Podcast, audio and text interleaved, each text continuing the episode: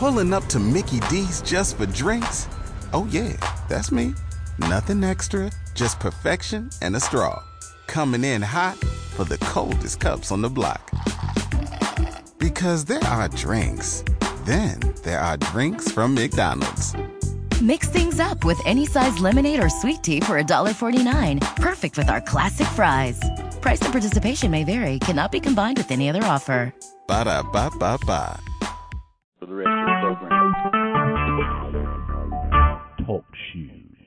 Recorded live. Good afternoon, everyone, and welcome to our Monday night Bible study and fellowship on Talk Shoe. Tonight we're going to be doing the third part in our series on uh, the last eight chapters of Ezekiel, which is recorded was recorded back from 2015, I believe.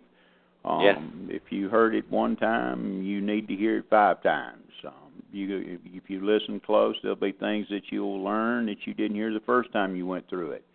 So that's what it's a six-part series we're doing here on not only on TalkShoe, but it also is being live streamed on Facebook on uh, Friday and Sunday night.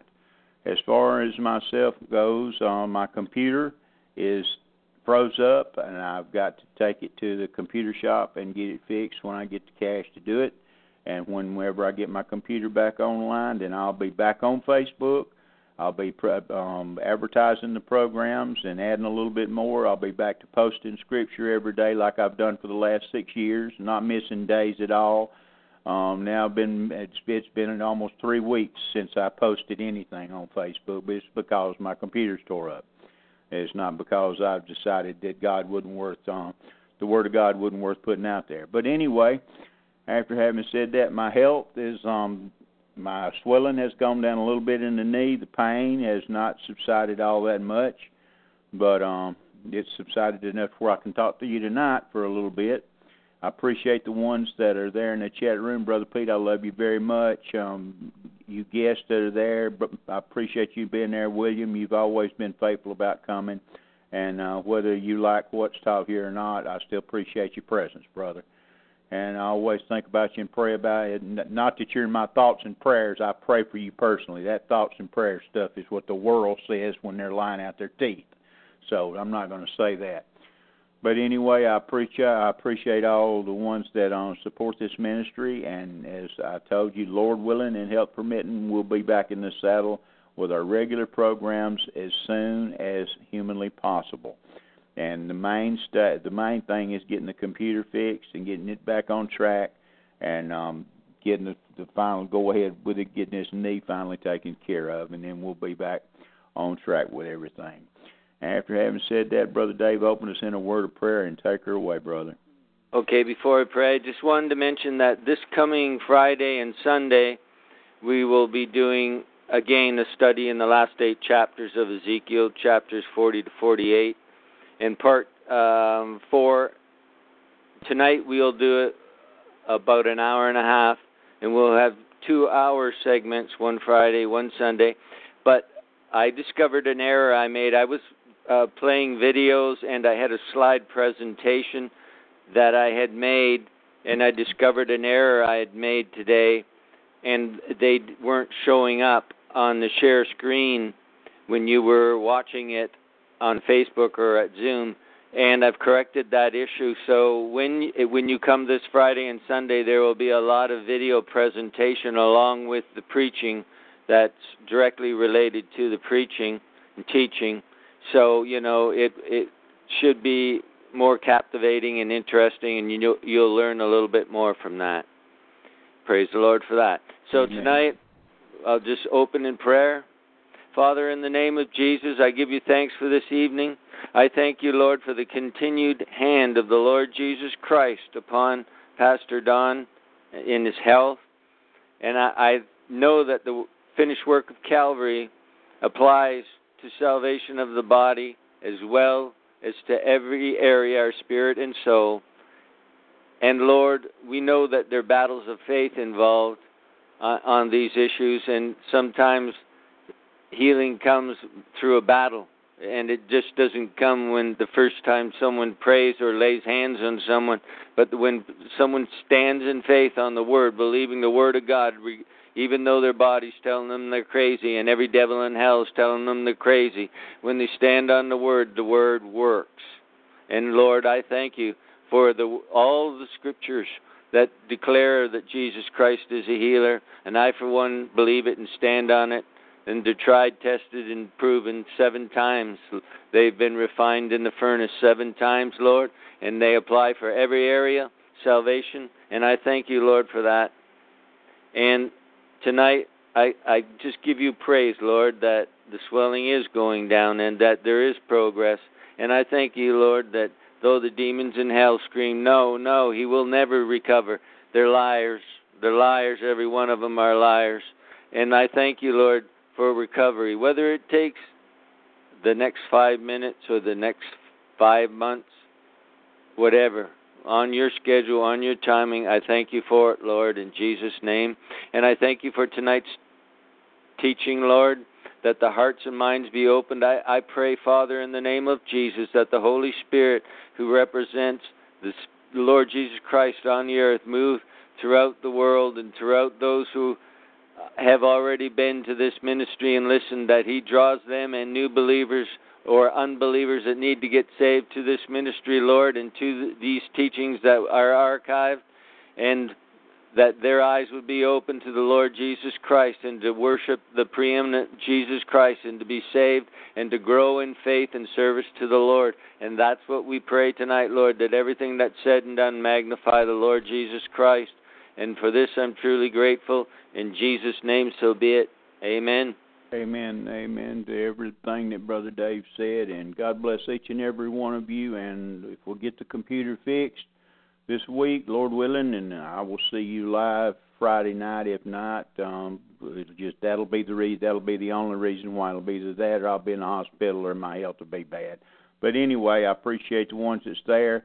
And if you've never supported this ministry before, I hope that the Lord lays on your heart that you would, that you would support it now because it's needed more than ever now. And I appreciate that from the depths of my heart to anyone out there listening or that is going to listen.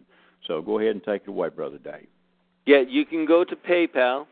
In case you're not here at the end, you can go make an offering to the Lord Jesus Christ through this ministry. Go to PayPal, enter the email address, which is Pastor Don's PayPal account, respect to the Lord at yahoo.com, or you can enter Don Spears Ministries, and Don Pastor Don will come up, his name, his account, and you can make an offering to the Lord Jesus Christ and to someone who works for the Lord, and you can share in the rewards of this ministry when you do so. And I'm thankful that you do it. The Lord bless you for it. And here we go, Pastor Don, from 2015, March 2015. Here, here we go. God bless each and every one of you. God's grace okay. go with you. Good night. What I was talking about just a few seconds ago how how the book of Ezekiel is laid out. The last two, the last eight chapters is pure prophecy. It's for a vision far away, far in a far away time. All right. Well, when, like I said, when we when the Ezekiel gets to the latter part of 33 and the 34, 35, and 36, it starts bringing that you can see historical time periods there, and you can recognize the way the things that some of the things that the Lord has done all right, since right now in 2015, all the way back to Ezekiel's time.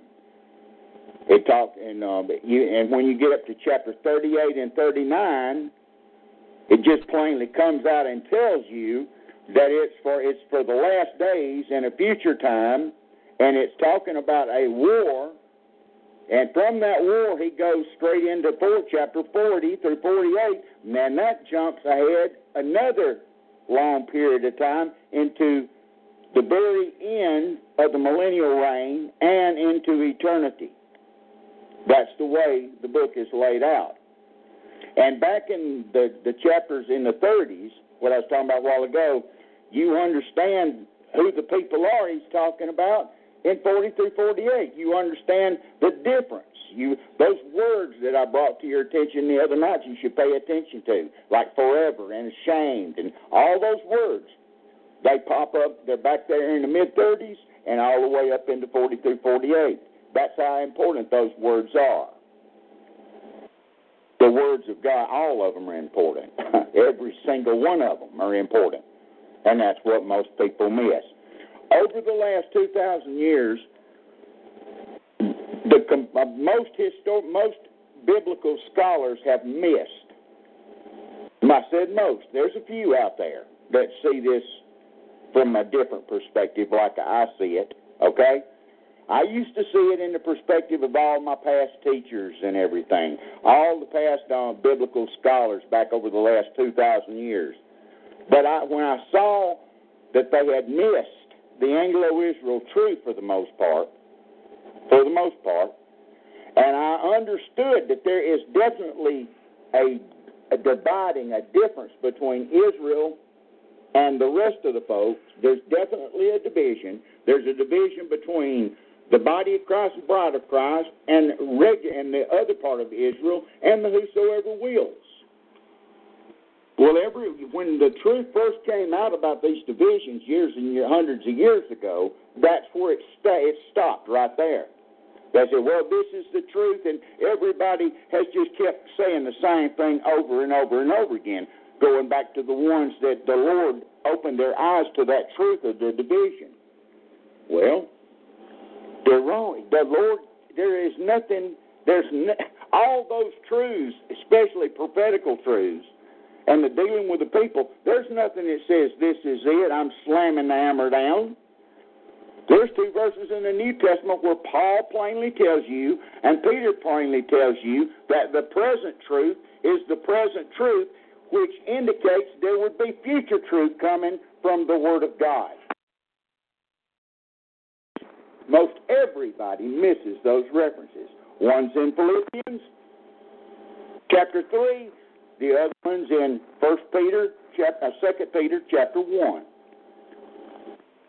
Peter plainly tells you that this is the present truth, indicating that there's future truth that will be revealed. Paul puts it, said that even he gave them some truth. I just paraphrase. This is not quote. All right, that they in their perfecting process they would use the truth they had, and God would reveal other things to them at the appropriate time. That's what Paul said in Philippians chapter three. So there's two references to the Lord opening eyes and continuing with the with the hearts in the correct has the if, if the heart's malleable, okay, and there's a spirit there's a spirit of humility to allow the Holy Spirit to teach you. There are things that the Lord will show you that He's never shown me. That's the way things go down. From that's the way the Lord works with His people. Well, that's the way supposed. That's the way he wants to work. Let's put it that way. But people get satisfied, and they'll, you know, they'll learn how to um, quote two or three verses, and then they'll think that they've mastered the Word of God, and they think they know all the truth that there is to know that the Lord wants to reveal. Well, that's blatant. That's just a blatant lie. The Holy Spirit is the teacher. Christ says he, when He sent the Holy Spirit, they would lead and guide us into all truth. Well, we ain't reached that end yet. How do you know that? Because the Lord hasn't come back yet. That's why. The Spirit of God's still working. There is an emanation in Second Timothy, I mean Second Thessalonians, that the, when he that letteth will let until he be taken out of the way, there's a possibility that that's talking about the teaching part of the Holy Spirit, but I'm not going to get in, into that tonight. All right? But there's a possibility that is talking about the Spirit. If the Spirit came at one time, and he comes into each individual and seals them, well, if he can't, he wasn't here all the time, and he wasn't. He just worked on people, came on people in the old covenant, and came in to dwell with us forever, the believers. Well, that indicates if there was a time when he came on Pentecost, there's also a time when he might leave. See? I'm just saying this is this is speculation, all right? But he hadn't left yet because the bride is here. His chosen bride, the Israel of God, is still plugging along. Okay? He hasn't gone anywhere yet. He dwells in us. He seals us. He's right here. He influences us today. He's leading and guiding into all truth. But there might be a time when the Lord says, That's it. Bingo. Ball game. And takes the major the, the biggest part of the Spirit, the workings of the Spirit now, and they go away and it goes back to the same way that originally the Holy Spirit worked in the Old Covenant. That's coming on people and doing a work in them and then leaving. That's the way it worked with Saul. The Holy Spirit came on Saul and then left him. Okay? David was afraid that the Lord would take the Holy Spirit from him. He knew he knew this truth.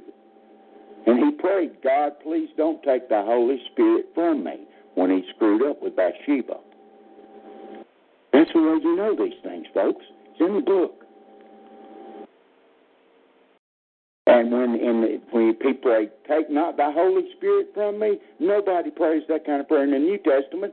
It, it, because in the New Testament, when the Spirit came down, he, see, he seals individual believers to the day of redemption. He dwells within us, leads and guides us into all truth. And all the naysayers that are settled on their leaves and they're satisfied with their their um, their cookie cutter doctrines, they just don't don't want to get it. They don't want to get it. They don't want to understand this. So I'm just prepping you for some of the stuff I'm going to talk about tonight, especially when it got well, about these bodies, okay, that these Israelites here in 40 through 48 get and who they are. Because if there if there's a specific bunch, the Lord probably wouldn't you imagine somewhere in the book He makes reference to them. But I'm going to take you and show you where that reference is. Over the last 2,000 years, everybody that studied it, all the Bible scholars said it was allegorical. It's not. I don't think it's allegorical. And I explained that stuff about allegory the other night. How the, the Bible sets you up and lets you know it's allegorical. It, it's not some secret thing where maybe this is allegorical, maybe it's not. In the majority of the cases, and there's some places I can see that there's possibilities. In some places, but as a general rule, when the Bible the Bible's going to lay out something, this allegory tells you that. It tells you that in the context, or just flat comes out and tells you, like Paul did, this is an allegory. A similitude. Hosea has got a lot of similitudes in it. In other words, allegorical or metaphorical or allegorical speech. It tells you that. Hosea tells you that in the book. so there's no secret about it. So anyway, we'll get into that in a little while when we get back to what I'm talking about. so, Brother Jason, since we accidentally skipped over it, let's go over chapter 42 tonight. Skim over it, okay? All righty. Ezekiel chapter 42. Okay, let me just turn to it here. Then he brought me forth into the outer court, the way toward the north, and he brought me into the chamber that was over against the separate place, and which was before the building toward the north. Before the length of an hundred cubits was the north door, and the breadth was fifty cubits. Over against the twenty cubits, which were the which were for the inner court, and over against the pavement, which was for the outer court, was gal- gallery against gallery in three stories. Then before the chambers was a walk of ten cubits breadth inward, a way of one cubit, and their doors toward the north. Now the upper chambers were shorter, for the galleries were higher than these, than the lower, and then the middlemost of the building. Okay, what did you stop right there, brother? What he's doing, he's just he's just going through the setting up about the tabernacle The temple in, in the earlier chapter we was in, it talked about the place of the sacrifice, you know, the, the altars, all that stuff. He's laying out what it is. And the first part of the of, of the last eight chapters of Ezekiel talked about the measurements, and the measurements are different than the measurements of the heavenly temple in the book of Revelation. That's the way you know they're not the same. Okay, I went over that the other night I ad nauseum. They're not the same. It's different. Different. Uh, and number one is for different folks. yes, tells you that in the book of Revelation as well because it tells you about some that are within and some that are without. The New Jerusalem has no need of a temple. Plainly tells you that in Revelation chapter 22. There's no need of a temple there. Different bunch of folks live there. That's why. That's the bride's home. The bride and the bridegroom's home. That's why. This is not the bride and the bridegroom's home. These folks don't have a husband. They do, but it's in a different sense. It would be God the Father, not the Lord Jesus Christ. But I'm not going to get into all that. So skip, turn to chapter um, 44, brother, and go down to the last part of the chapter, and let's skim over it again, and then we're going to go back to Ezekiel 33, okay? Okay. Chapter 44. Chapter 43. Oh, 43. Mm-hmm. Where, where, where, where would you like me about to start? Middle, about middle ways of the chapter. Okay.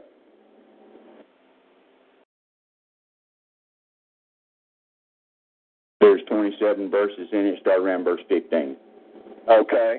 So the altar shall be four cubits, and from the altar and upward shall be four horns, and the altar shall be 12 cubits long, 12 broad, square in the four squares thereof, and the settle shall be fourteen cubits long and fourteen broad in the four squares thereof, and the border about it shall be half a cubit, and the bottom thereof shall be a cubit about, and his stair and his stairs shall look toward the east.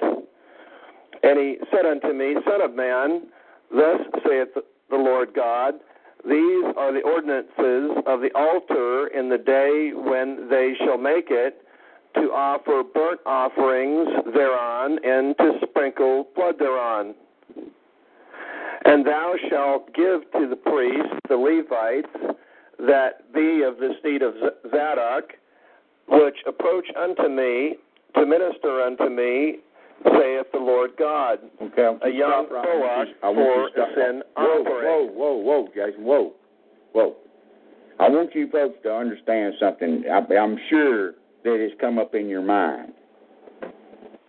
How could Hebrew? We went to Hebrews the other night, read chapter nine. Okay. It probably comes up in your mind. Well, why does it say there that the Lord made one sacrifice for sin forever. Well, here he's talking about sacrifice again. How, what's going on here? One, the Lord Jesus' blood is everlasting. What could this possibly mean that they're talking about in eternity?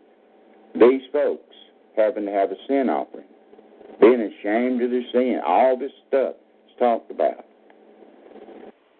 Let me give you let me give you an idea. You can mull this over in your brain, spiritual brain. You know, we take the Lord's Supper, the communion service, as a memorial looking back at the cross. I'm sure you folks has had communion before, which brings me to the point that we need to take communion again online. Brother Kevin, if you will, make a note of this that um, we will have take the we'll have the Lord's Supper in about two weeks on Sunday night. Okay. Okay. Okay. Anyway, what I was saying, the Lord's Supper is a type. You got it? It's a type of exactly what they're doing here. A type. It's but our type is a spiritual type. We take the blood and body. See, the Catholics make it literal. That's where they're they're wet. Christ tells you after he, the first time he ever did did the uh, Lord's Supper, he and all the people left him. They couldn't handle it because he's talking about eating flesh and drinking blood. See, well, the Catholics still make it literal and believe the same way the ones that left him did. But Christ tells you right after the folks left him that it was all spirit. It was a spiritual thing, not a literal thing. Tells you right there in the chapter, Matthew 28, and in Luke. I'm just saying that the, when we take communion, it is a spiritual type, or as Paul calls it, a remembrance. Well, these people in eternity, they didn't trust Christ, or they wouldn't be doing what they're doing. For some reason, they didn't trust Christ, even though the blood was there for the for this to take it. It's it was a gift sitting under. Uh, I've used the illustration before, like a Chris, like a gift sitting under a Christmas tree. Well, these Israelites walked around the Christmas tree all their life and never reached down and picked up the gift. Simple. Okay? But now here they are, the priests of Zadok, the Levites. Is going to get into more of that in a second too. They're actually literally killing bullocks and sheep again. There's a sin offering. It told you in the previous chapter, well, right here in this chapter, 43. So I'm just saying, maybe what they're, they're what they're doing never takes away sin. It never did. Tells in Hebrews that blood, of bulls, and goats could never, never take away. That's that's key. Take away sin. It only remitted it till the Redeemer should come. Well, the Redeemer's done come, and, and here they are in eternity, sacrificing bulls and goats. What's going on? I do not completely understand it, but I'm saying that it's a possibility in some way or another that they have to go through the motions again as part of the punishment for staying outside the true blood atonement of the Lord Jesus Christ, who was God manifest in the flesh, shed for them. That's just a possibility. Like I said a while ago, I'm just saying. Possibility. Anyway, continue on, Brother Jason. and thou shalt take of the blood thereof and put it on the four horns of it and on the four corners of the settle, and upon the border round about. Thus shalt thou cleanse and purge it. Thou shalt take the bullock also of the sin offering, and he shall burn it in the appointed place of the house without the sanctuary. And on the second day of thou shalt offer a kid of the goats without blemish for a sin offering and they shall cleanse the altar, and they did cleanse it with the bullock. When thou hast made an end of cleansing it, thou shalt offer a young bullock without blemish, and a ram out of the flock without blemish, and thou shalt offer them before the Lord, and the priests shall cast salt upon them, and they shall offer them up for a burnt offering unto the Lord. Seven days shall shalt thou prepare every day a goat for a sin offering. They shall also prepare a young bullock and a ram out of the flock without blemish. Seven days they purge the altar and purify it, and they shall consecrate themselves. And when these days are expired, it shall be that upon the eighth day and so forward, the priests shall make your burnt offerings upon the altar and your peace offerings, and I will accept you, saith the Lord God. Wow. I will accept you, saith the Lord God. Mm. Paul tells you that we, the bride, are accepted in the beloved Well, we are accepted in the beloved, and this bunch of folks here ain't. Wow, the implications. See, there is all kind of wild stuff, folks, that I could talk about. That's just pure speculation. That would seem that you could put in here. There's a bunch of extra canonical books, and you know, and there's there's one person out there that that um, snatches off people trying. And he, he lambasts the Word of God all the time, and and badmouths the true Christians all the time. Talks about reincarnation this and reincarnation that. Doesn't use that word, but that's what he's talking about. Okay. Pure Eastern mysticism, folks. So if any of you come from that bunch, stay away. I'm, you know, I can't make you do anything. I'm just asking you for your own sake. Stay away from it. There's spirits in that stuff, okay? All it is is Eastern mysticism. That's all it is. That's all it is. Madame Blavatsky stuff, if you've ever heard of her. That's New Age stuff, folks. It's New Age stuff. Deceiving spirits seducing spirits, as Paul calls it in First, Second Timothy chapter three. Seducing spirits. Well, I don't know if it is. No, you will. Well, they wouldn't be seducing spirits then. See what I mean? Don't get around that kind of stuff. Stay away from anybody that cuts this book up. Number one. Stay away from anybody that cuts this book to pieces and puts their opinion ahead of what God has preserved for you. That's one of that's the first rule of thumb. That'll keep you from more deception than just about anything out there. Because what I'm talking about is runs rampant today. Anyway, the best thing to do is have a rule. You just stay with the 12 inches is a foot. 12 inches is a foot. Don't deter from it. Hey, if you're wrong, the Lord didn't want to show you. Everything about the Anglo Israel truth, the Lord showed me out of this book in front of me. I didn't have to have another translation. I didn't have to have nobody's opinion. You say, is it wrong to use a concordance? Of course it's not wrong. Folks, there's a reason I put this book on a pedestal like I do. Because in the end, when all the dust is settled, it's the yardstick. It's the it's the absolute authority when all the dust has settled. Crap, they can't even the ones that do cut it up can't even get away from it. That ought to tell you something there. Anyway, Ezekiel chapter 47. I'm, now, the reason I'm doing this, I'm going to give you, up when we get to the verses, I'll show you I'll bring it to your attention because we're going to, from chapter 47 and 40, uh, let's say 46, Brother Jason.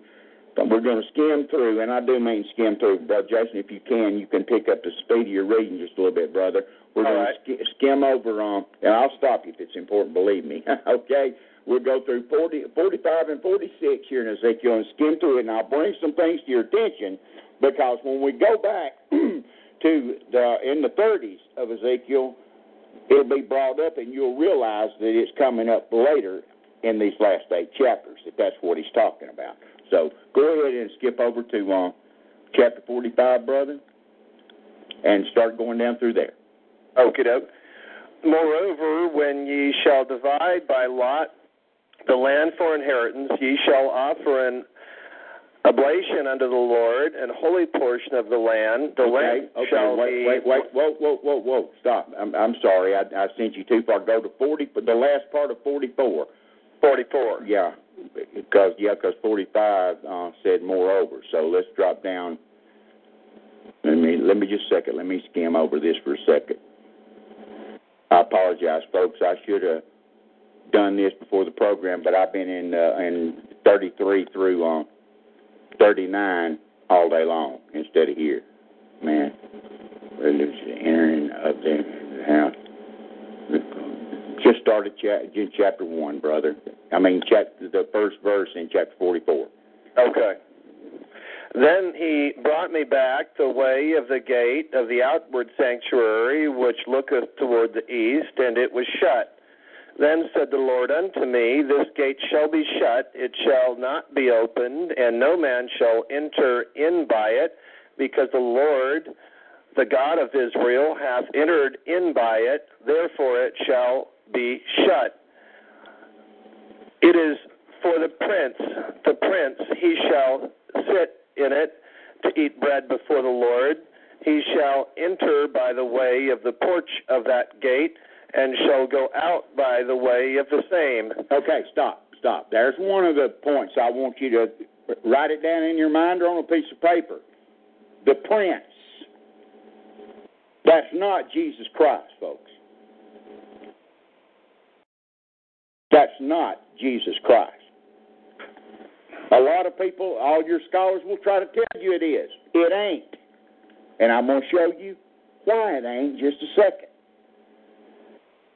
You even got a reprobate out there that claims to be teaching that tries to call, that calls Jesus Christ a prince all the time. No, Jesus Christ is the King of Kings and Lord of Lords. That's what he is.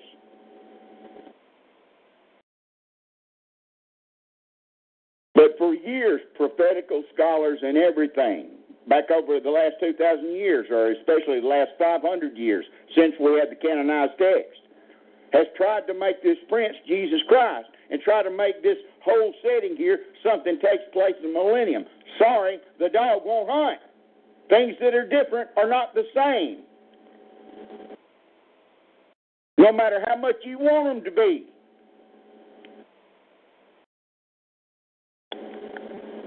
Thirteen inches is not a foot. 12 inches are never 13. oh, gosh. Anyway, keep on, brother. This is a prince that's talking about right here. And I'm to show you the prince is shortly. Go ahead, brother. Then brought he me the way of the north gate before the house, and I looked, and behold, the glory of the Lord filled the house of the Lord, and I fell upon my face. And the Lord said unto me, Son of man, mark well, and behold thine eyes, and hear with thine ears all that I say unto thee concerning all the ordinances of the house of the Lord, and all the laws thereof, and mark well the entering in of the house with every going forth of the sanctuary. And thou shalt say to the rebellious, even to the house of Israel, Thus saith the Lord God, O ye house of Israel, let it suffice you of all your abominations. Okay. This, hey, we're in the we're in the future, folks. This the context of this is in the future. They're rebellious. He's talking about the house of Israel. It's after. Well, anyway, go ahead, brother. Keep on. In that ye have brought into my sanctuary strangers. All right, stop there. So, there's somebody there besides the Israelites. You'll find that out in the latter part, in, in chapter 48 and 49. Eh, I mean, yeah, in chapter 47 and 48. That get a part of the inheritance with the Israelites. But these strangers here he's talking about, that he's getting them for doing what's taking place today in our churches.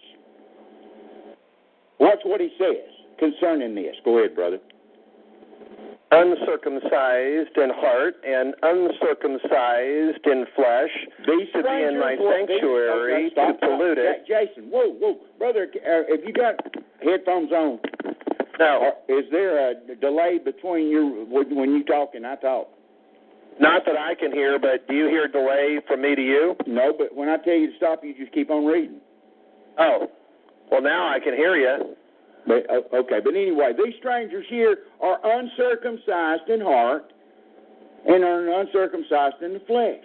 Remember what I taught you last night? We went and uh, talked about spiritual circumcision, that new circumcision. That's the new covenant, spiritual. Done by the, it's called the operation of God in Colossians 2. Remember that stuff. See, that's the reason I asked you guys to write this stuff down.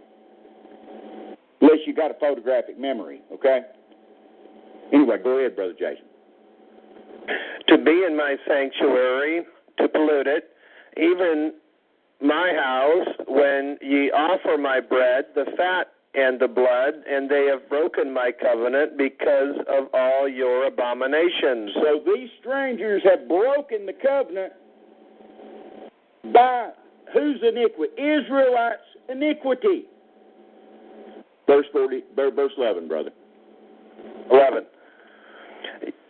Yet they shall be ministers in my sanctuary, having charge at the gates of the house and ministering to the house. They shall slay the burnt offering and the sacrifice for the people, and they shall stand before them to minister unto them. Did you hear what it just said? Oh, they won't tell you that, will they? this is later on, folks. This is in eternity. What's going on here? Things are different. Continue on, brother. Because they ministered unto them before their idols and caused the house of Israel to fall into iniquity. Therefore have I lifted up mine hand against them, saith the Lord God, and they shall bear their iniquity. And they shall not come near unto me to do the office of a priest unto me, nor to come near to any of my holy things in the most holy place, but they shall bear their shame and their abominations which they have committed. Oh my goodness. Segregation, segregation, and picking be and playing favorites. The Lord plays favorites. He has ever ever since Abraham. The Lord's always played favorites. He's God Almighty. He can do what he wants to do, but he's bound by his book. Now, if this subject matter he's just read is true, and we know it's true because it's the Word of God, then that, and he brings this out in eternity, that means somewhere in the book he's made a way for this bunch to have dealings with us, even though separation was the way it was supposed to be from the very beginning. Be ye not, and in Second Corinthians chapter six, God plainly tells you, "Be ye not unequally yoked together with unbelievers." What part hath Christ with Belial, or what part hath the believer with an infidel? In Acts chapter 17, he says, I made of all nations one blood and set forth the bounds of their habitation. So there's boundaries for everybody. There's boundaries. You step over those boundaries, it incurs the wrath of God. It incurs judgment. It incurs chastening. It incurs all kind of stuff.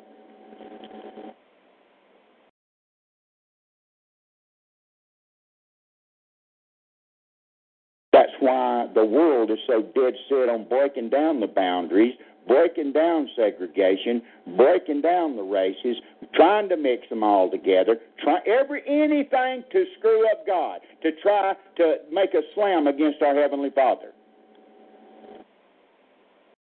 Anything. Political correctness. Another thing. On and on and on. That's why he tells you not to have anything to do with this world outside of what is imperative that you do to live. Or as Paul says, living in the world but as not abusing it in 1 Corinthians chapter 7.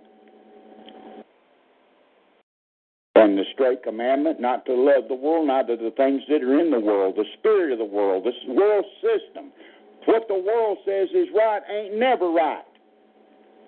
It always goes against God. It's contrary to the Father. It's contrary to this book and you make choices in your life.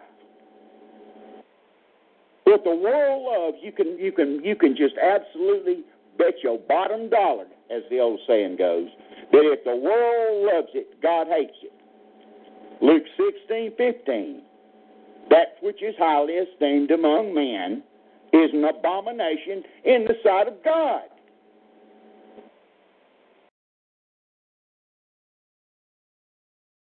I didn't interpret a thing. I just quoted scripture to you.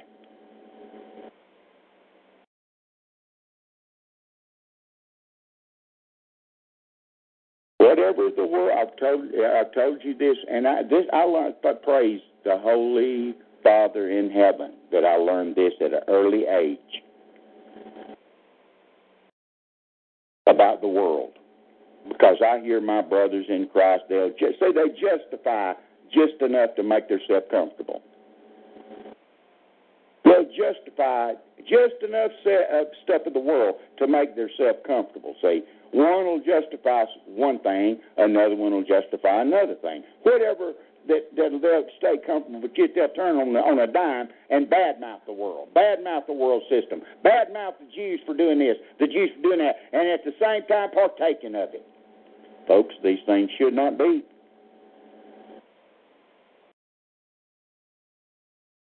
They should not be.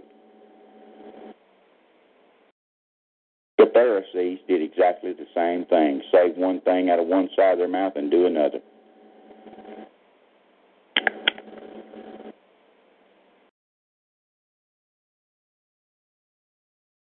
The fear of men bringeth the snare, folks. The fear of family bringeth the same snare. The fear of wife, the fear of friend, girlfriend, it doesn't matter.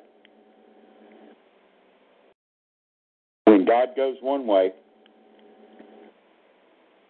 and your friends, loved ones, children, wife, mother, daddy, grandparent, doesn't matter.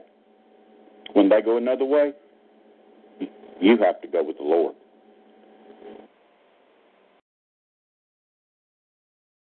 And that part's a choice.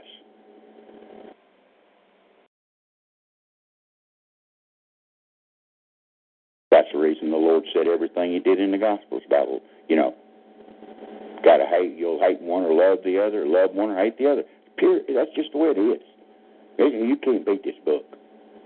It's got it all covered. And see, you come in if people that come in to pure Bible teaching that has never been subjected to true, honest Bible teaching and preaching, they never heard nothing like that. Why? It's because the church married the world a long time ago. Started in around 325 AD, and it's just got worse, worse, and worse.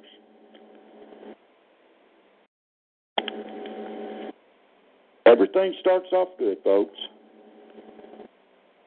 I'm talking about movements. They start off good, and they wind up in apostasy. That goes with it. There is no exceptions. There is no exceptions. The universal law of the second law of thermodynamics applies to everything. Without an influx of the Holy Spirit, on a regular basis without continuous reading of the spiritual words of God, there will be degeneration. You see, that's the only exception to that law. And God's the ones that God's the one that set the laws into existence, put them into existence, and put them into operation. But He gave you a way out. Paul tells you plainly in 2 Corinthians 4 though our outward man perish, the inward man is renewed day by day. For we look not at the things which are seen, but the things which are not seen. For the things which are seen are temporal, but the things which are not seen are eternal. Next verse, brother. And they shall not come near unto me to do the office of a priest unto me, nor to come near to any of my holy things in the most holy place, but they shall bear their shame and their abominations which they have committed. But I will make them keepers of the charge of the house for all the service thereof, and for all that shall be done therein.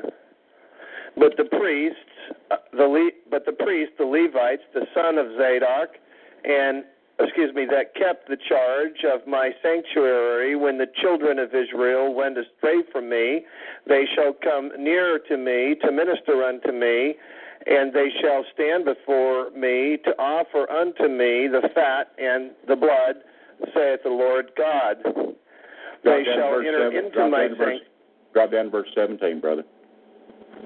And it shall come to pass that when they enter in at the gates of the inner court, they shall be clothed with linen garments, and no wool shall come upon them, whilst they minister in the gates of the inner court Drop and down to verse 20. Drop down to verse 20. Neither shall they shave their heads, nor suffer their locks to grow long. They shall only pull their heads. Neither shall any priest drink wine when they enter into the inner court. Neither shall they take for their wives a widow, nor her that is put away, but they shall take the maidens of the seed of the house of Israel. Okay, stop. You see, these are natural bodies, able to have kids, have wives, had the whole shooting match, just like I told you the other night. Something, something, there's something going on here, see? Something's going on here.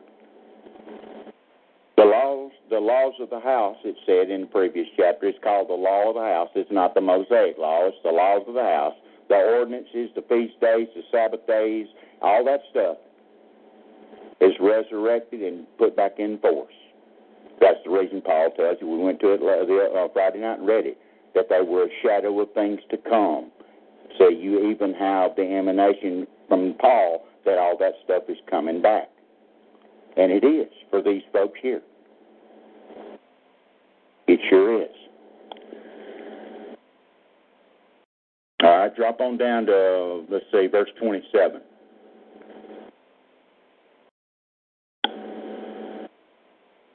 And in the and in the day that he goeth into the sanctuary unto the inner court to minister in the sanctuary, he shall offer his sin offering, saith the Lord God. Okay, that's my that's that's a where okay, read verse twenty eight, I see it mentions inheritance. Go ahead. And it shall be unto them for an inheritance. I am their inheritance, inheritance, and ye shall give them no possession in Israel. I am their possession. There, They well, shall they- eat- you should read that again. Read that verse one more time. And it shall be unto them for an inheritance. Why? Why? What? Let's slow down. Uh, why? Colon. Why is uh, is uh, what shall be given unto them for an inheritance? Go on, brother. Start there at at the colon. I am their inheritance. There you a uh, colon again. There you go. He's their inherit. These Israelites don't get no inheritance, like you would think of inheritance. Keep on reading. And ye shall give them no possession in Israel. I am their possession. There's the verse twenty nine, brother. They shall eat the meat offering and the sin offering and the trespass offering, and every dedicated thing in Israel shall be theirs. And the first of all the fruits, excuse me, and the first of all the first fruits of all things, and every oblation of all, of every sort of your oblations, shall be the priest's. Ye shall also give unto the priest the first of your dough, and he may cause the blessing to rest in thine house.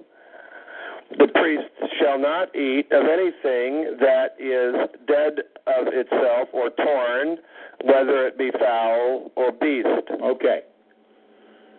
Now we're going to back go back to chapter 33, and brother, you can start reading in chapter 33 of Ezekiel, and you can pick up the pace a little bit because it'll be down toward the end of the chapter. I want to bring some things to folks' attention. I started out by telling you how about the chronology and everything, and then when it gets up in here into the mid 30s, it starts kicking in. Boom, boom, boom, boom, boom. The it talks about what people call the 38 and 39 is about the last battles that take place, Gog and Magog. You know, when everybody everybody wants to study 38 and 39. I've went through it before, and time gone by. It's in the archives. So we're not going to go through it again. Just to let you know, it tells you in Ezekiel 38 39, this is a battle that takes place in all the mountains of Israel. See, that's another thing. When it talks about the mountains of Israel, it's talking about the nations. That's what mount nations. It tells you in the chat, shows you in the chapter that it's talking about nations.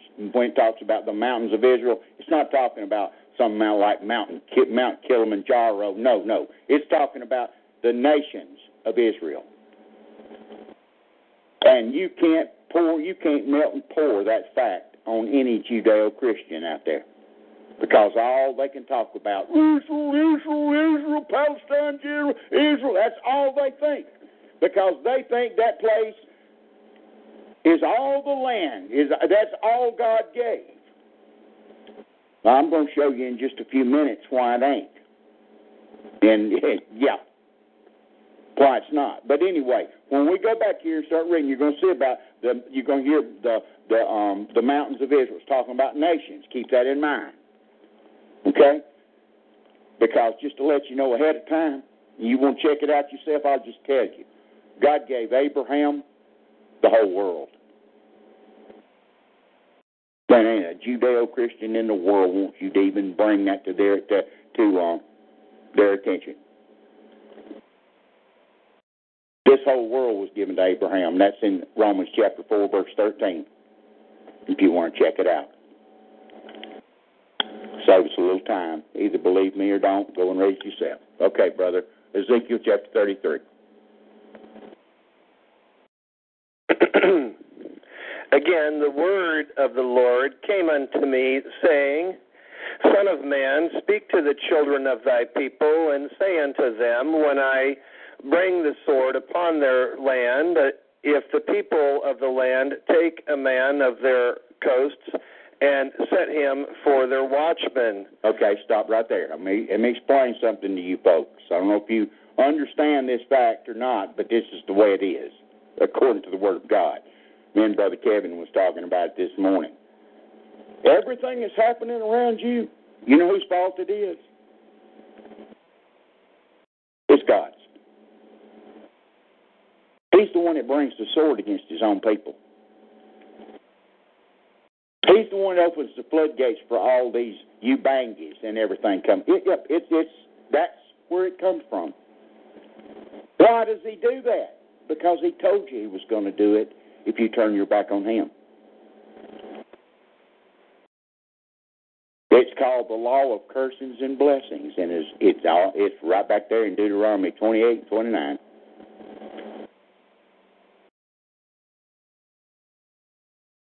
That's the one. That you you wonder why they're bringing in shiploads of every every blue gum and whatever?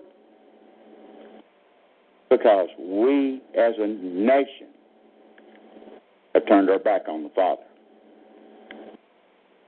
You want to glorify queers in your land? You want to glorify sin? God will put up with it for a while in His long suffering, then He'll open the gates of everything that you hate and bring it in on your head. It's called the law of cursings and blessings. And that's what it. You want to talk about the Jew all day long? You know why? You know why the Jew does what he does? Because because you turned your back on God.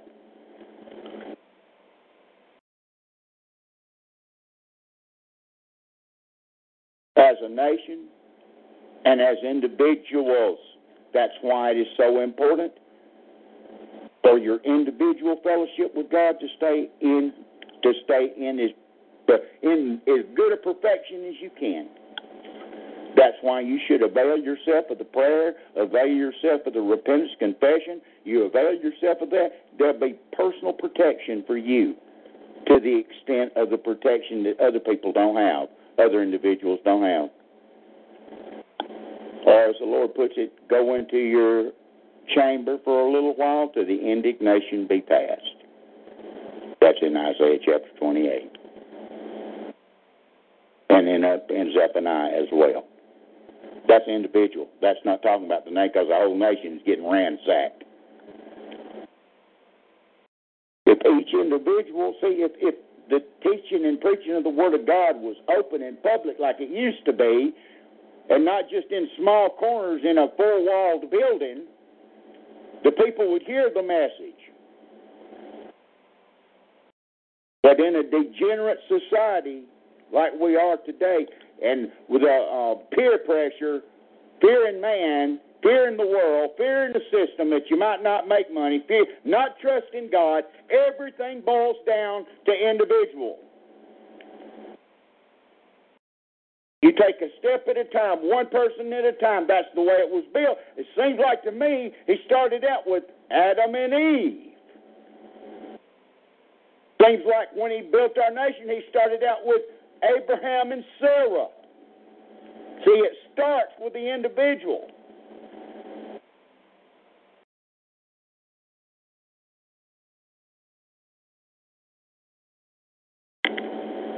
Folks, if you killed every hook nose, took them out, everyone in this world, you'd still have the problems you got today.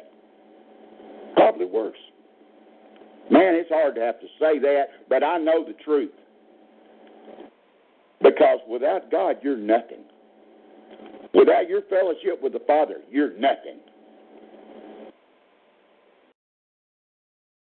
Man, God without man is still God, folks, okay? God without us, He's still the Father. But an individual or a country without God is absolutely nothing.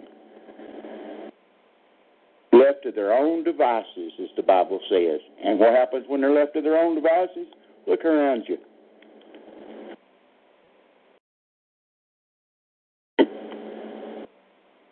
See, though the Jew where, though the serpent seed rides the horse of iniquity,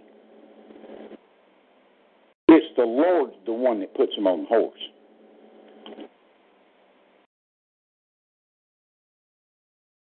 Because of us as a people, and it'll happen in your own life on an individual basis. That's one of the ones out there that all tell it makes me sick to my stomach. They look for a cloak for their own sin, is what they do. And be sure your sin will find you out, as it says in Proverbs. All right, brother, kick it on off. Let's go. When he seeth the sword come upon the land, he blow the trumpet and warn the people. What I'm trying to do, Lord, what I'm trying to do. The sword is on the land. The metaphorical sword. What the Lord uses to get back. What he uses to destroy. See, the big day, when he really gets down and dirty, is when the Lord Jesus comes back himself, that day of darkness, that gloomy day, that time is worse than ever has been or ever shall be again. That's the big bad day. You're still under the sword of God right now. We all are as a people. Every single white Christian Israelite nation, every mountain of Israel, in other words, is under that judgment right now. It hasn't reached its apex. The apex is going to be the time of Jacob's trouble, the end of it, and the day of the Lord. That's the apex of it all. Continue, brother. Then whosoever heareth the sound of the trumpet and taketh not warning, if the sword come and take him away, his blood shall be upon his own head. That's right. It's just the messenger. It's the messenger's job to give the message. Period. It's the messenger's job. To, you have to. In other words, a man called to preach has to preach and teach. Has to. Because heavy, heavy is on your head if you don't, and I can tell you that from experience. But once the message is out, he can bleed, he can cry tears big as couches or any big as a refrigerator. It's up to the one that hears the message to take it and do something with it. It's the Holy Spirit does the convicting, and then the individual has to take it and do something about it. The messenger, the blood's off the messenger's hands once the message comes out of his mouth. Continue, brother. He heard the sound of the trumpet and took not warning. His blood shall be upon him, but he that taketh warning shall deliver his soul. Yep. Absolutely. Absolutely. Continue on, brother. If the watchmen see the sword come and blow not the trumpet, and the people be not warned, if the sword come and take any person from among them, he is taken away in his iniquity, but his blood will I require at the watchman's hand. Mm-hmm. Continue. So thou, O Son of Man, I have set thee a watchman unto the house of Israel. Therefore thou shalt hear the sword at my mouth and warn them from me. Okay? The historical facts, of what he's just read happened. Ezekiel was the watchman, and he delivered the message in that historical setting. The spiritual truth is the same thing applies today. That's the spiritual application. The very same thing applies today. It's just as doctrinally true now as it was then. Continue on, brother.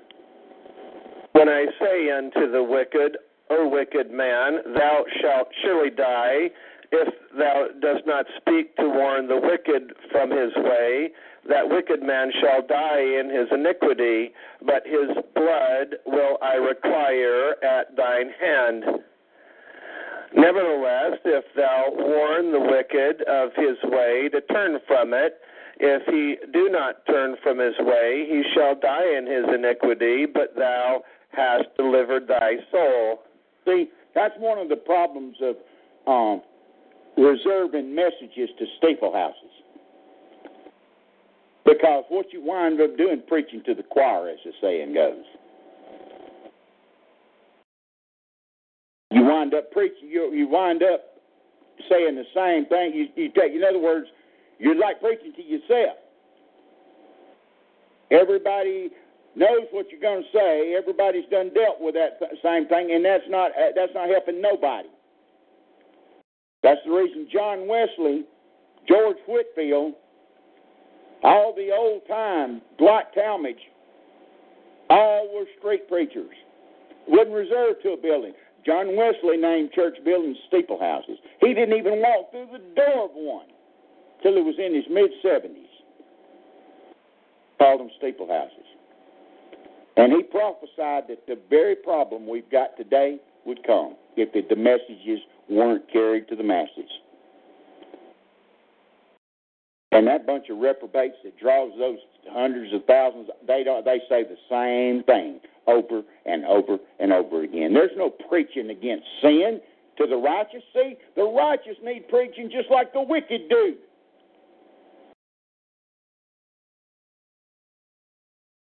Salvation's only one part. Nobody's closing down any liquor stores. Nobody's closing any pornography websites. Nobody's doing none of that with their preaching today. All the good and hard preaching's reserved to four walls. They hear the same thing over and over and over again. If they done bought into it and repented a thousand times, how much more can they repent? Continue, brother.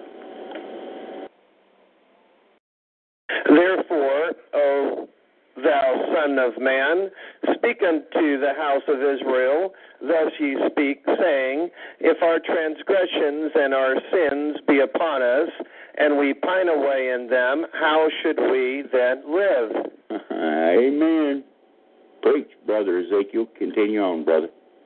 Say unto them, As I live, saith the Lord God, I have no pleasure in the death of the wicked, but that the wicked turn from his evil, excuse me, turn from his way and live.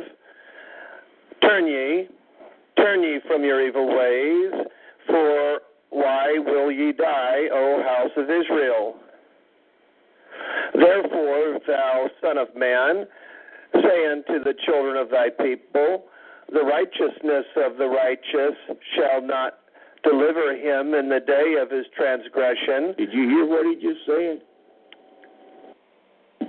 No deliverance in our righteousness because our righteousness is filthy rags.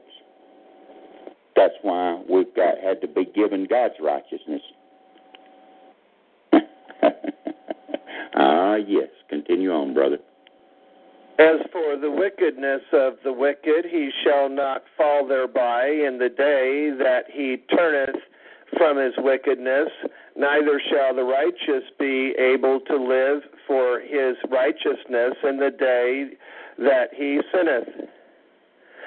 When I shall say to the righteous that he shall surely live, if he trust to his own righteousness and commit iniquity, all his righteousness shall not be remembered. Okay, now this is where a lot of people get uh, you can lose your salvation. They'll go to this chapter and these verses. See, because they don't understand, it ain't got nothing to do with your righteousness. It's got to do with God's righteousness, like I've been telling you guys for over two years. It's Christ's righteousness. That's why it has to be, you have to have put on Christ's righteousness to get through.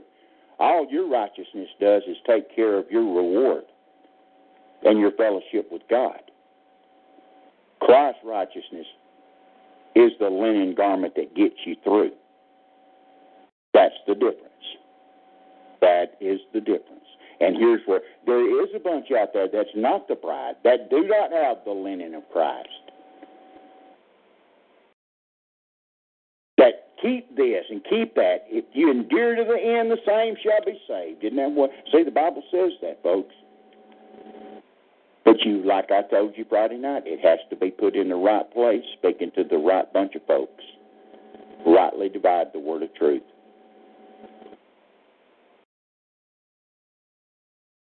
That's how important that one verse is in 2 Timothy 2.15.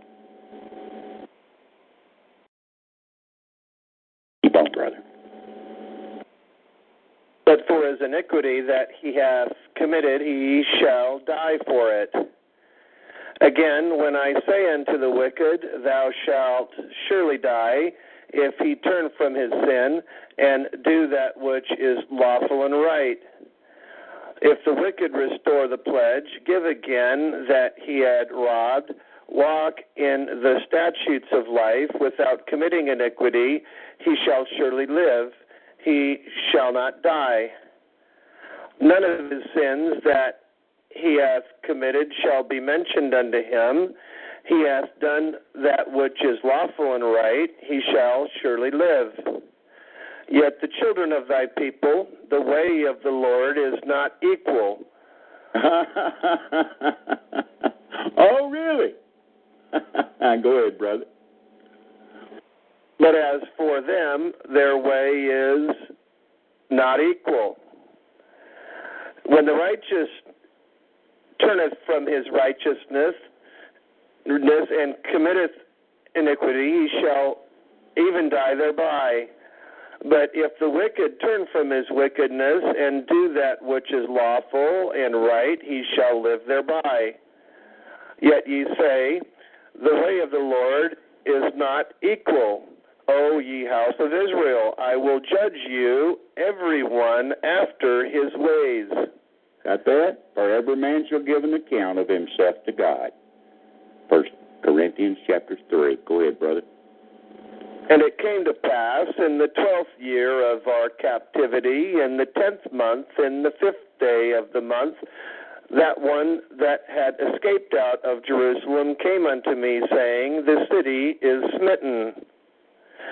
Now the hand of the Lord was upon me in the evening, afore he that was escaped came, and he opened my mouth until he came to me in the morning and my mouth was opened, and I was no more dumb. When the word of the Lord came unto me, saying, Son of man, they that inhabit those wastes of the land of Israel speak, saying, Abraham was one, and he inherited the land, but we are many, and excuse me, the land is given us for inheritance. See there, that this is where this is another. These people didn't even get it. These Israelites in this historical context said the land. See, the land, the land. They think that oh, the land is just Palestine. Quick, brother, turn to Romans. I'm gonna have to go there and read it instead of just quoting it. Go ahead, Romans four, and read verse thirteen. And you, you don't have to use your concordance. I'll tell them what it is in the Greek. Okay, it's cosmos. That means the whole world when it says it. Go ahead, brother. Romans four thirteen for the promise that he should be the heir of the world was not to Abraham or to his seed through the law, but through the righteousness of faith. Okay, the righteousness of faith is what brought the whole world. Abraham take down, getting the whole world. It's not by the law, Paul says. It's by the righteousness of faith which is the righteousness of Christ, the righteousness of God. That was the inheritance, the whole world, through the righteousness of faith. Not just Palestine, not that dust bowl over there, but the whole world. Back to Ezekiel, brother, and read verse 33 and go to verse chapter 34 real quick. And when this cometh to pass, lo, it will come. Then shall they know that a prophet hath been among them. Okay, next chapter. Now then, the word is going to say in verse 1 And the word of the Lord came to me, saying, and he's going to have this is a this is a totally different avenue he's going down now. All right, brother, chapter 34. Son of man, prophecy against the shepherds of Israel, prophecy and say unto them, Thus saith the Lord God unto the shepherds, Woe be to the shepherds of Israel that do feed themselves. Show not the shepherds, should not the shepherds feed the flocks? Ye eat the fat, and ye clothe you with the wool. Ye kill them that are fed, but ye feed not the flock. The diseased have ye not strengthened Neither have ye healed that which was sick, neither have ye bound up that which was broken, neither have ye brought again that which was driven away, neither have ye sought that which was lost, but with force and with cruelty have ye ruled them. Okay, that is a bad shepherd. That's an Israelite shepherd. That's a preacher today that doesn't do with his preaching and teaching those list those, that list of things. This is a spiritual thing he's talking about right here, as well as a literal thing. You bunch of folks running around with their Cadillacs and their airplanes and all that stuff, which which absolutely messes up the real preachers and teachers that are preaching their guts out and preaching the truth and being faithful to the Lord and His Word. And because of the wickedness that these other these so-called shepherds do, the flock won't take care of the shepherd, the real shepherd. They'll come up with every excuse in the world. This, and shepherds hate, real shepherds hate to talk about this. They, they, they, they can't stand it. But it's the truth. Truth. You've got real pastors, real teachers, and preachers out there that love the Lord and are true to the book and faithful to the Lord, faithful to their to the sheep, and have to go on food stamps or rely on a couple of good hearted brethren to even live. When the commands is plain, you preach the gospel, you live of the gospel. And you got the flock out there to take care of their own self and and and suck down the spiritual food all the time and don't do a d blank thing for the one that spends all the time feeding them.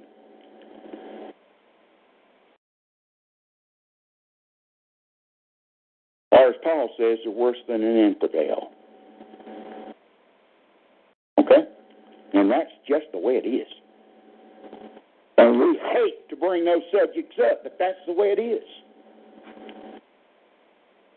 Preach the whole counsel of God, you got to mention it. And if the shoe fits, you just got to wear it, folks. There will be no excuses at the judgment seat of Christ.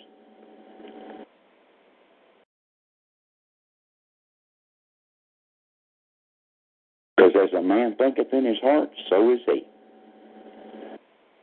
Continue. And they were scattered because there is no shepherd, and they became meat to all the beasts of the field when they were scattered. My sheep wandered through all the mountains and upon every high hill, yea, my flock was scattered upon all the face of the earth, and none did search or seek after them. Therefore, ye shepherds, hear the words of the Lord. As I live, saith the Lord God, surely because my flock became a prey, and my flock became meat to every beast of the field, because there was no shepherd, neither did my shepherds search for my flock, but the shepherds fed themselves and fed not my flock. There you go. That's exactly what's happening today. This is just as prevalent and relevant to 2015 as you could possibly get.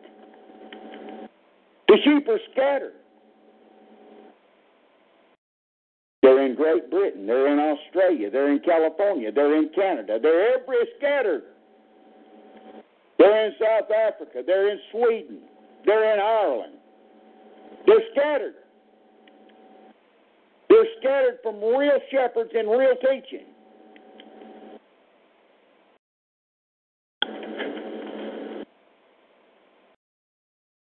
9.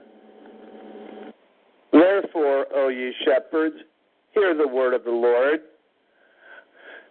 Thus saith the Lord God Behold, I am against the shepherds, and I will require my flock at their hand, and cause them to cease from feeding the flock. Neither shall the shepherds feed themselves any more, for I will deliver my flock from their mouth, that they may not be meat for them. And judgment will come. Judgment will come on that wicked bunch. Go ahead, brother. And the thing, the bad thing about it, it's deception. It's deception. There's some that do that by own by their own choice. That they they do it out of pure wickedness. But there's some that are just flat deceived. Because evil communications corrupt good manners. Why do you think the Lord and the Apostle Paul was always screaming, Be not deceived? Continue, brother. For thus saith the Lord God, Behold, I, even I, will both search my sheep and seek them out. Absolutely. The Lord will do it. The Lord's going to get his sheep. He's chosen. He chooses his. He chooses his bride. They're called the elect. Continue, brother.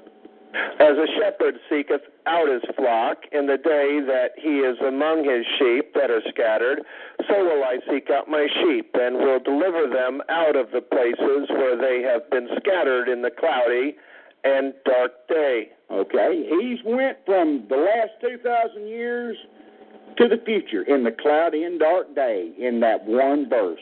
And if you didn't realize, if you didn't understand the context, if you didn't understand the day of the Lord and the time of Jacob's trouble, if you didn't understand the doctrine that goes along with them, you would have missed it. You would have missed it. That's that uh, one verse can encompass thousands of years. That's the reason the verses have historical, practical, and future context and reference. That's the way you have to look at the scriptures because that's the way it does. That's the way Isaiah can be talking about, you know, Rabshakeh doing so and so to the to uh, the Assyrian king, and then all of a sudden give you a, a a future reference to the Lord Jesus Christ, and then go right back talking about something in His day without blinking an eye. The way the Word of God's written. That's the way it has to be studied. That's the way it has to be presented. And anybody that don't do it is a fool and deceived themselves, or they're unlearned and got no business trying to put it out. For the Spirit of God doesn't dwell in them one. Continue, brother. Verse 13. And I will bring them out from the people and gather them from the countries and will bring them to their own land and feed them upon the mountains of Israel by the rivers and in all the inhabited places of the country. I will feed them in a good pasture, pasture and upon the high mountains of Israel shall their fold be. Their there shall they lie in a good fold, and in a fat pasture shall they feed upon the mountains of Israel. I will feed my flock, and I will cause them to lie down, saith the Lord God. I will seek that which was lost, and bring again that which was driven away, and will bind up that which was broken, and will strengthen that which was sick but I will destroy the fat and the strong. I will feed them with judgment. And as for you, O my flock, thus saith the Lord God, behold, I judge between cattle and cattle, between the rams and the he goats. Seemeth it a small thing unto you to have eaten up the good pasture, but ye must tread down with your feet the residue of your pastures, and to have drunk of the deep waters, but ye must foul the residue with your feet. And there's a reference back to the bad shepherds. Continue on, brother. And as for my flock, they eat that which ye have trodden with your feet, and they drink that which ye have fouled with your feet. You know what that is? That you know what that is? You know what? Let me give you an example of fouling the waters. Jews are God's chosen people. Whoever blesses the Jew will be blessed. If you bless, you can't do say nothing bad about the Jews because they're the apple of God's eye. That's fouling the waters. That's leading the people astray. That's being suckered in by a world event that had nothing to do with the Word of God. That's what that is. There's you an example. Continue, brother. Therefore, thus saith the Lord God unto them, Behold, I, even I, will judge between the fat cattle and between the lean cattle. Because ye have thrust with side and with shoulder, and pushed all the diseased with your horns, till ye have scattered them abroad. Therefore will I save my flock, and they shall no more be a prey, and I will judge between cattle and cattle. And I will set up one shepherd over them, and he shall feed them, even my servant David. But He shall Stop right feed there. them. Stop right there. Stop right there. He has jumped in to chapter 43, 48, right here. He will set up who? Read that verse again. David's dead, folks, when Ezekiel writes this. Verse 23, watch it now. Watch it close. Go ahead. And I will set up one shepherd over them, and he shall feed them, even my servant David. He shall feed them, and he shall be their shepherd. Okay. All your expositors, 99.999% of them, try to tell you that this is using David in place of Jesus Christ. They try to tell you that well really it's talking about the Lord Jesus Christ here? Is it? Is it? Everything I have set you up and told you about Friday night days to show you that it absolutely is not. Because the scriptures don't bear that out. Jesus Christ is our husband. He's the elect's husband.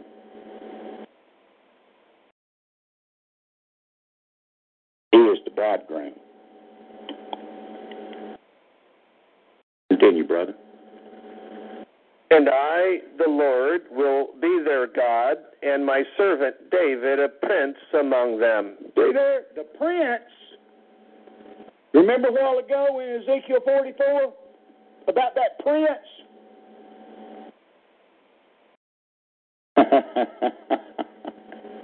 yes, David the prince.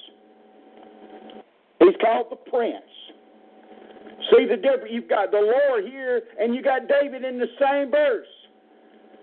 It doesn't say the Lord is David, but that's what your expositors and scholars tell you.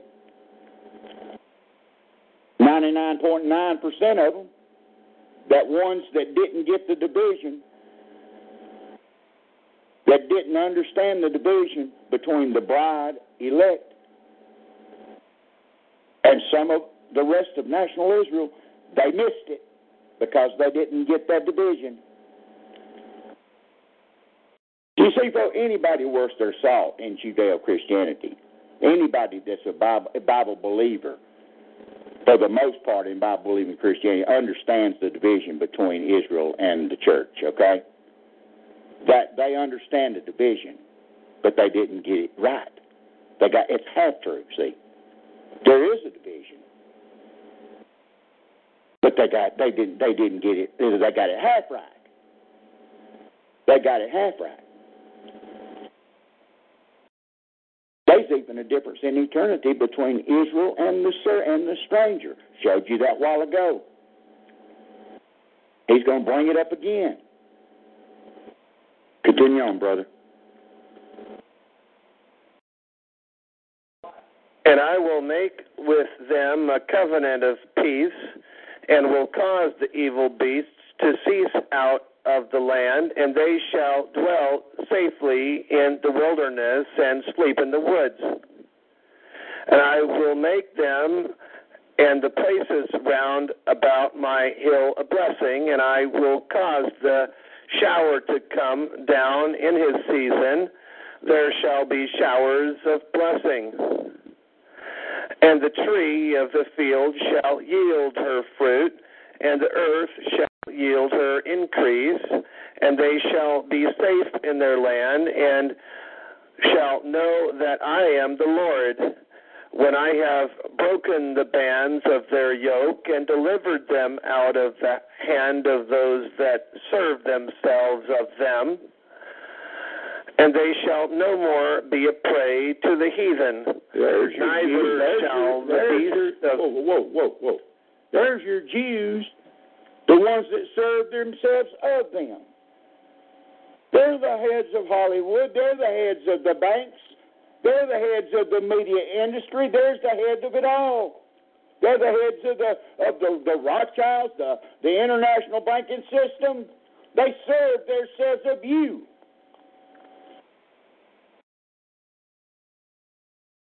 They're going to get their just and due reward, absolutely. It ain't going to be fun. It ain't going to be fun at all. Continue, brother. And they shall no more be a prey to the heathen, neither shall the beast of the land devour them, but they shall dwell safely, and none shall make them afraid. Okay, now right here, there's a little metaphor going on here, okay? Talking about the heathen and the beasts of the field. It's talking about the other races, folks. Playing on us. That's what it's talking about. That's the that is a little allegory going on here, a little metaphor going on here. There ain't nobody having to fight off lions, okay? And tigers and bears. Come on, give me a break. Context dictates that you can put you can allegorize it a little bit, okay? But the context dictates that by what else it says in the sentence. Go ahead, brother. And I will raise up for them a plant of renown, and they shall be no more consumed with hunger in the land, neither bear the shame of the heathen any more. Is that allegory too, Huh? Pastor Don? Oh, absolutely. Yes, yes, yes, yes, yes. Thus shall they know that I, the Lord their God, am with them, and that they, even the house of Israel, are my people, saith the Lord God. You know, in the book of Revelations, it says, I'll make them that say they are Judah, Judah and are not, or Jews and are not, I'll make them come and worship before your feet. That's Revelation chapter 2 9 and chapter 3 9. Verse 31, brother. And ye, my flock, the flock of my pleasure, are men, and I am your God, saith the Lord God. There you go. You saw the sheep, the sheep, the sheep. That's metaphor, okay? That's metaphor. Well, what happened in the very last verse of the chapter? He tells you that the flock is men. So simple. See, what I, I, I ain't been lying to you folks. Been telling you the truth about that stuff. Got to read. You got to know how to read English and be and just be able to understand what you read. The Lord just told you all that. eh, What He just got there telling you about the sheep, the flocks, all that stuff, which you already knew that, but He just told you that in verse thirty-one, chapter, um, the next chapter, brother. What time is it, by the way? I don't want to keep you another two hours tonight because tomorrow's work day. Six forty-five, my time. What time is it, Kevin? Our time. Eight forty-three. April. We done went an hour and a half, hadn't we? Yeah. Okay, we'll just go a little bit further. We'll go about ten more minutes. Go ahead, brother. Moreover, the word of the Lord came unto me, saying, Son of man, set thy face against Mount Seir. Okay, I'll just go ahead and tell you what this is. This whole chapter is about God kicking the Jews' butt. Esau Edom. It's about what the whole chapter is about. You have the same kind of chapter in Isaiah, chapter uh, 31 or 32. I forget, maybe chapter 33. It's between 30 and 35 in, in Isaiah. God deals a whole chapter with kicking Esau's butt. The Jew, the Edomite Jew. That's what this whole chapter is about. All right? We're going to go to the next chapter. Wait just a minute. Let me make sure that there's nothing else I need to bring out here. Hmm. The very last verse tells you it's in uh, Seir, in about Seir and Edomia. That's the Edomite Jew. That Esau is Edom. It tells you that in Genesis chapter 16. Uh, that Esau is Edom. That's in Edomia. That's where Esau is. Uh, so, okay, next chapter, brother, real quick, real quick. I want to try. I'm trying to get to that what I was telling you guys about before the program started. Should have went directly to it, but I didn't. Okay. Why not going to the next chapter? Hang on. Okay, we'll just go ahead and stop here for tonight. So, any questions in the chat room? I don't. I I know tomorrow's Monday, and I don't want to keep you too long. No, sir. Okay. There's no questions in the chat room. Tomorrow night, I will definitely get into about the the change. It's going to. I'll just go ahead and give you a hint of what's coming up. And every expositor missed it. They they missed it, even though it's in the very book where they tried to teach you. It's prophecy. Okay, talks about the Lord calling up these Israelites from all twelve tribes out of their graves and putting flesh back on them, giving them another heart, breathing into them. See, all the Bible scholars and expositors have tried to make that the rebirth of the Jew. They missed it, see? And the Presbyterians spiritualized it into being just anybody that accepts the Lord Jesus Christ. Both of them missed it by not realizing the Anglo-Israel truth. And not, and even the the one they they, should have understood that he was talking about the twelve tribes in the last eight chapters by it appearing here in chapter thirty six and thirty seven, but they missed it. They missed it. They missed it. So that's what we'll deal with tomorrow night here in, in chapter 36 and 37, and we'll probably we'll get on into um, the last three chapters in Ezekiel and deal with David as the prince, about his children. It talks about him having some more children. It talks about everybody in that's in that bunch having children, having inheritance for their children. It talks about the strangers getting an inheritance. And you can go look it up in your concordance to see he's talking about if you think I'm making it up. I'm sure it's a chosen bunch, but anyway, it makes no difference. They're there. And things different ain't the same. Okay? I, I hate to keep saying that, but way some of the people out there just don't under, don't get it. All right? That's what we'll cover tomorrow night. It'll talk about that. It'll talk, it'll it'll lay out uh, the last few chapters in Ezekiel. Will lay out. It'll sound it'll sound almost identical to Revelation chapter 22, but it, it's not. It's different. I'll show you why it's different. I'll show you the wording's different. Measurements are different. The things going on are different. It's not the same place. Period. Anyway, I'll go ahead and dismiss us in a word of prayer, and we will meet back tomorrow night, Lord willing and health permitting. Heavenly Father, I thank you, Father, for this book again. And I lift it up to heaven, and I praise your holy name for allowing us to be able to read your words. And just like your book says, Father, heaven and earth will pass away, but your words shall not pass away, and I thank you for that. There will be no excuses, I understand, God, for those of us that apply ourselves to understanding the book, to reading the book, and to putting the book out. There, there'll be no excuses because we've got the book to read and with the Holy Spirit to teach us, and I thank you for that. Father, I pray that you would give everybody a good night's sleep that's in the chat room, and this coming work week, be with them in everything that they do, Lord, and be a blessing unto them, Father.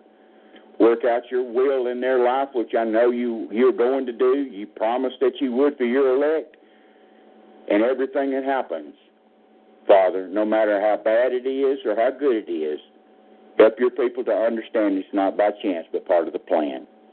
And we'll give you all the honor and the praise for everything that you do. For it's in the name of our Lord and Jesus Christ we ask these things, and for his sake alone. Amen and amen. And amen and amen. So we will continue this series on Friday and Sunday, the last eight chapters of the book of Ezekiel, chapters 40 to 48. And I'd just like to say one short prayer. Father, in the name of Jesus, I pray that you continue to build Don Spears Ministries, that you cause it to flourish, that you raise up helpers and, and financiers, suppliers, Lord, people who will be, as King David, those who look after the baggage get the same reward as those that go to the battle. And I thank you, Lord, that we are partakers of the rewards earned through this ministry of Don Spears, through the preaching, teaching, salvations, and so forth, as we give to you. And so the contact information for Don Spears Ministries telephone number is three three four three nine seven two three three three. I'll give you the email address, but currently Pastor Don's computer's down. Respect to the Lord at yahoo.com.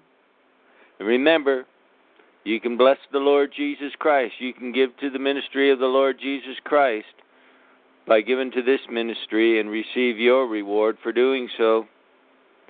And you can go to PayPal and you can enter respect to the Lord at yahoo.com or Don Spears Ministries, and Don Spears will come up. You can make your offering there. Thank you very much in advance of that. Pastor Don's mailing address is 3155 Louisville Street, apartment D1. That's D as in Don. D1, Clio, Alabama, 36017. Please sing, send cards there to encourage Pastor Don, pictures to pray over, so forth. And we'll end the evening with this song. Thank you very much for listening tonight. Goodbye for now.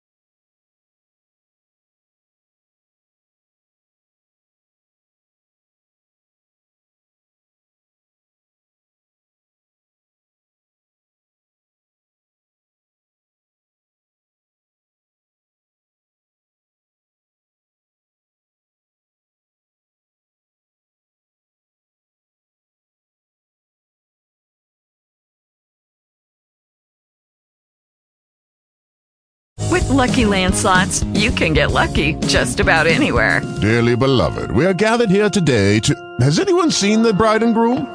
Sorry, sorry, we're here. We were getting lucky in the limo and we lost track of time. No, Lucky Land Casino, with cash prizes that add up quicker than a guest registry. In that case, I pronounce you lucky. Play for free at LuckyLandSlots.com. Daily bonuses are waiting. No purchase necessary. Void where prohibited by law. 18 plus. Terms and conditions apply. See website for details.